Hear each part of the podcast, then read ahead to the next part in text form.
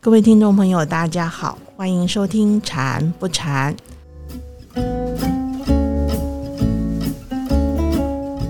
好，我们在节目现场的是演一法师，法师好。各位听众朋友，大家好。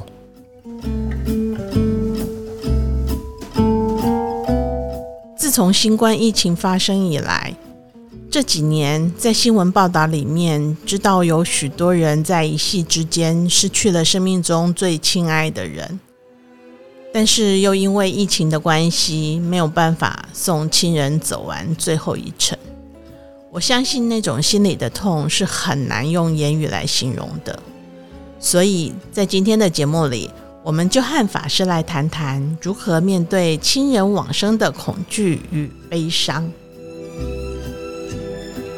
我们都知道生老病死是人生必经的过程，但是当我们真正在面对死亡的时候，心里面的恐惧和悲伤，却常常是我们没有办法控制的。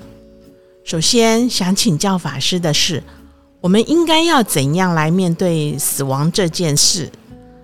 才能够把恐惧和悲伤降到最低。哦，就是人有生就有死，所以死亡是生命一定会发生的事情。那通常我们面对老人家，看到他年龄渐渐老去，然后哦，可能哦身体越来越衰弱，我们心中就会预期哦，哦那一天快到了。然后在中间就会慢慢的处理自己的心情，然后准备这一天的到来。所以如果有经历这样子一段的历程，通常这种悲伤还是有，那就是会觉得它是自然循环的一部分。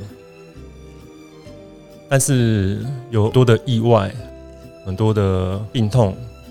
可能让我们是朝夕之间，还有天灾，就会失去我们的亲友。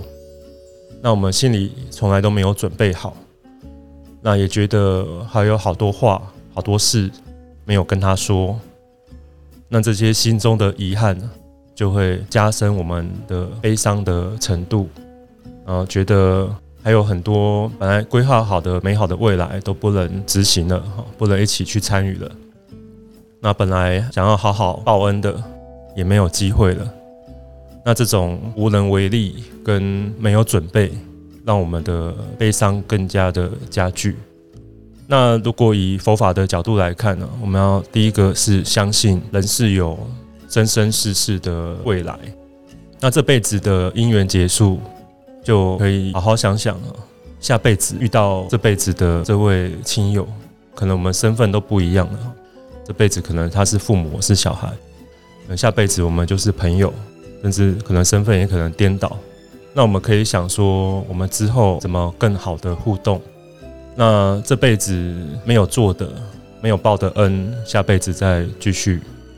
那面对突如其来的往生呢？我们就是相信念佛或是念经回向给他，让他了解对生死的、对佛法的义理，然后让他可以。呃，更自在、更解脱，放下这辈子的挂碍，好好的到下一世哦，或到佛教所谓的净土。那其实这时候生者的力量很大，因为我们有这个身体，它是稳定的，它可以看经书，它可以念这些经书的文字，可以了解义理。那这些亡者呢，他没办法很容易固定在一个地方啊，他可能因为他当下这个身心的状态啊。他可能别人想到他，他就会到哪里；他想到哪里就会到哪里。那这时候我们意念我们往生的亲友，念心回向给他，他就会在身边一起听经闻法。那我们这样子是对他是有帮助的。所以这边其实我们要相信，我们不是无能为力，我们可以做很多的事回向给他。那在这其中，我们不断的帮他。助念哈，念经回向，也相信对他是有帮助的。这样子，我们就可以呃产生了一种报恩的心情，让他下辈子更好。那同时也可以让我们的悲伤化解为一种动力，然后就慢慢的会消融，而且变成祝福，然后也发愿下辈子跟他的关系要更好，下辈子呃跟他的互动会更好哈。这辈子可能有很多的恩怨啊，那下辈子都可以心开意解，可以有更好的一起成长的机会。像《地藏经》的故事里，就是婆罗门女的故事。那在经文里面，佛陀也说，这对母女呢，就是现在正在倒立天听经闻法的两位菩萨。所以我们可以想象，就是婆罗门女这对母女啊，他们生生世世就是不断的一起成就。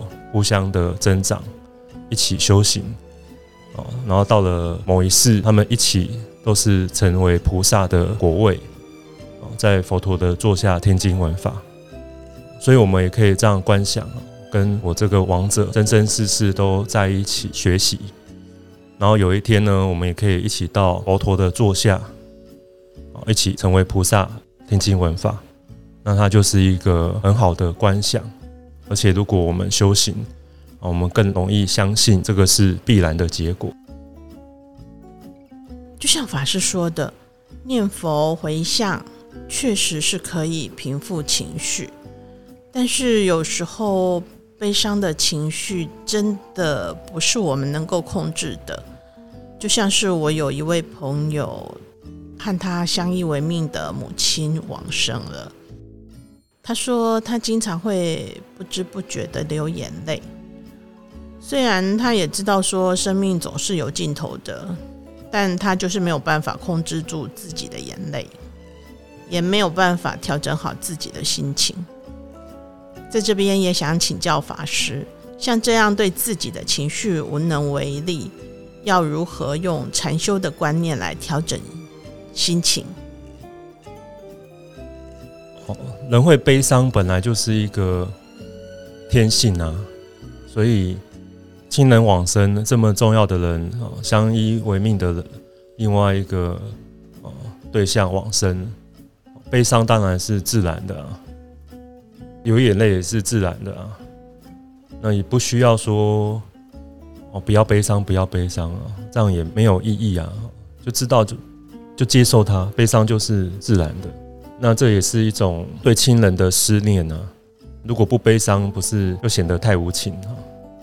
所以人本来就是有情的动物啊，自然就会悲伤。最好的方式就是接受它，然后想念它，再把这个想念化为祝福，然后相信我们的祝福，我们的念佛念经的功德可以回向，可以回向给他。那虽虽然可能在另外一个世界，但是会。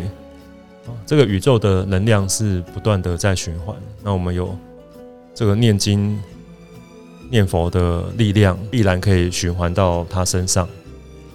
那就是把悲伤的心情振作起来，化成是为他做更多的事的力量。悲伤它就会慢慢的转化，变成是一种祝福，一样是思念，但是是祝福式的思念。那。情绪就会转化了。嗯，将思念变成祝福，来转化悲伤的情绪。我想这也是一种支持的力量吧。但是，嗯，如果失去亲人的人因为悲伤过度，没有办法专心的念佛，请教法师，这样还能够用什么样的方式让他回到正常的生活？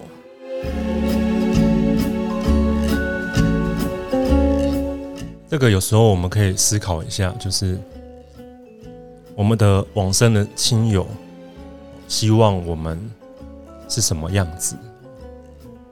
对他，如果是我们这么失恋的亲友，他其实也不希望我们这么的为他的往生这么的悲伤，无法振作。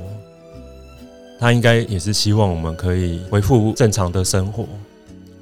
我们应该可以预期啊，哈，就是我们这些跟我们互动这么好的亲友，他也是希望我们是好好的。那我们就顺着这样子的想法，然后带着对他的思念，然后化成行动，过得更好。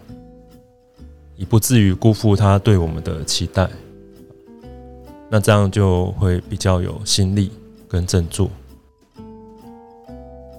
对耶，我们通常只站在自己的角度，想着自己的悲伤，却忽略了往生的亲人或者是身边的家人朋友，其实是不会希望我们这么难过的。所以接下来想请教法师。如果失去亲人的人没有宗教信仰，那身为好朋友的我们该如何陪伴他？要怎么帮助他重新找回生活的动力？他可以做的事很多。当然，如果是念经的话，就带他一起念经，带他观想跟发愿。刚才我们的那些，让他观想生生世世都可以跟他亲人。都是有关系的。那可能没有宗教信仰，自己没有办法那么顺利。那我们如果是佛教徒的朋友，就可以带他这样做。那这样做会很有效果。那第二个呢，是请他去思考这位亲友他身上有身上有什么好的特质、优点哦，善良啊，然后付出不求回报啊。认真啊，诸如此类的，让他去想一下，然后再去让他思考。哎，那你这位亲友的这些特质，是不是也影响了你？然后会持续在你的身上延续？那这个都是啊，这个亲友的恩德啊，在你身上发光发热。那我们接下来怎么再把他对你的好啊，你持续让他的。让别人接受到这一份，让他可以扩散跟相续，那他就会慢慢的去想哦，那他之后怎么做，可以借由这样子的方式来报恩，然后他就比较能够有具体的事，也可能可以引导他去做一些好事，做一些善事，捐款啊，当义工啊之类的。那这个就是对这个亲友的一种报恩的方式。可是您刚刚有说到，可以带着深陷悲伤情绪的朋友做一些观想跟发愿。那请教法师，我们要怎么做观想啊？在华人哦，就算不是佛教徒，他大概都是相信轮回的，大概九成吧，啊，八九成以上。可以让他想说，这辈子你们是有亲友关系，上辈子也是，呃，就是姻缘嘛，哦，中国人都讲姻缘呢。那这个姻缘的关系，也让你们这辈子成为这样子的亲友。那当然，下辈子也会是啊，下下辈子也会相续不断。那我们就想说，哦，下辈子你希望他是谁？你是谁？那你们要要怎么互动？怎么更好的互动？那你遇到他这辈子有什么没有说的话，你想要对他说，然后想要一起做的事，你怎么规划下辈子一起做？这样子，那他让他思考，他就比较能够抒发的抒发他的情绪，然后也可以让他想，那你这样跟他生生世世这样下去，最终哦，可能就也可以修成正果。是解脱这个轮回，或是成佛，或是达到他宗教信仰的某一个面向，那这都是可以引导的。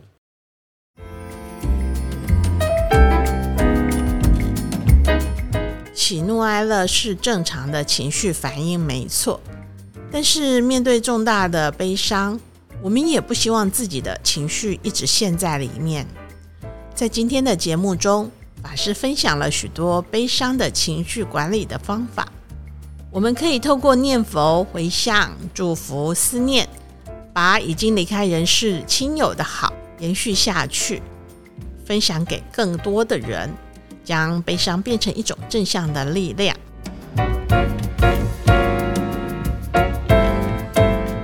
非常感恩法师的分享，今天的节目就到这里了。谢谢您的收听。我们下个星期二再见喽，拜拜。拜拜。